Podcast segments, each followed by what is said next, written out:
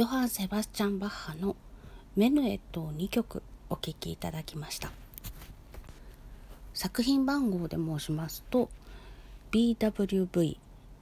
この BWV というのはヨハン・セバスチャン・バッハの曲につけられている作品番号の記号です。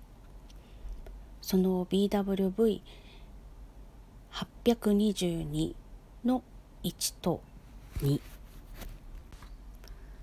作曲した当初からこの2曲がセットだったのかはわからないんですけれども右手と左手を入れ替えるとそっくりそのまんまっていう曲なのできっとこの曲たちはセットなんだなと整理した人が考えたんだと思います。よくついている作品番号というのがあるんですけれどもオーパスいくついくつ1番とか100番とか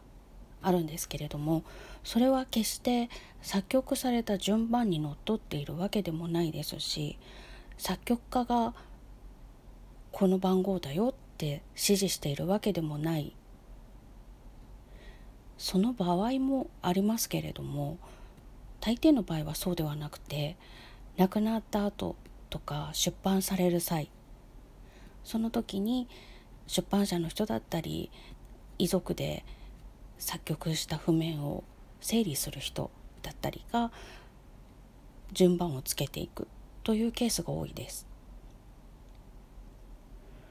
この曲たちもきっと出版した人が亡くなった後長男とか次男とかその辺の人とかが整理した際に「この曲ってさお父さんまだ楽しんじゃって右手と左手と入れ替えて遊んだよね」って言ってセットにしたんだと思います。というのもバッハの曲って結構そういう暗号めいたものが埋め込まれている曲とか自分の名前バッハ BACH というのを入れた曲というのがあるんですね。なので私からするとヨハン・セバスチャン・バッハという人は音楽も天才だったけれどもきっとパズルの名人だったんじゃないかなって思っています。これを収録している2021年あまり連呼するとちょっと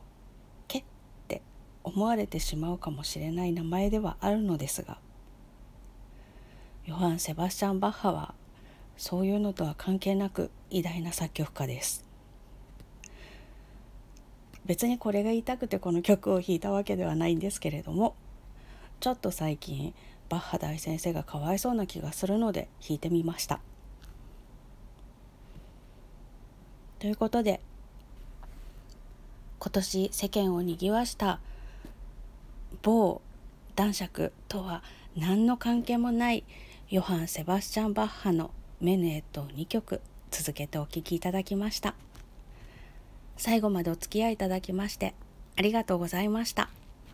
また明日。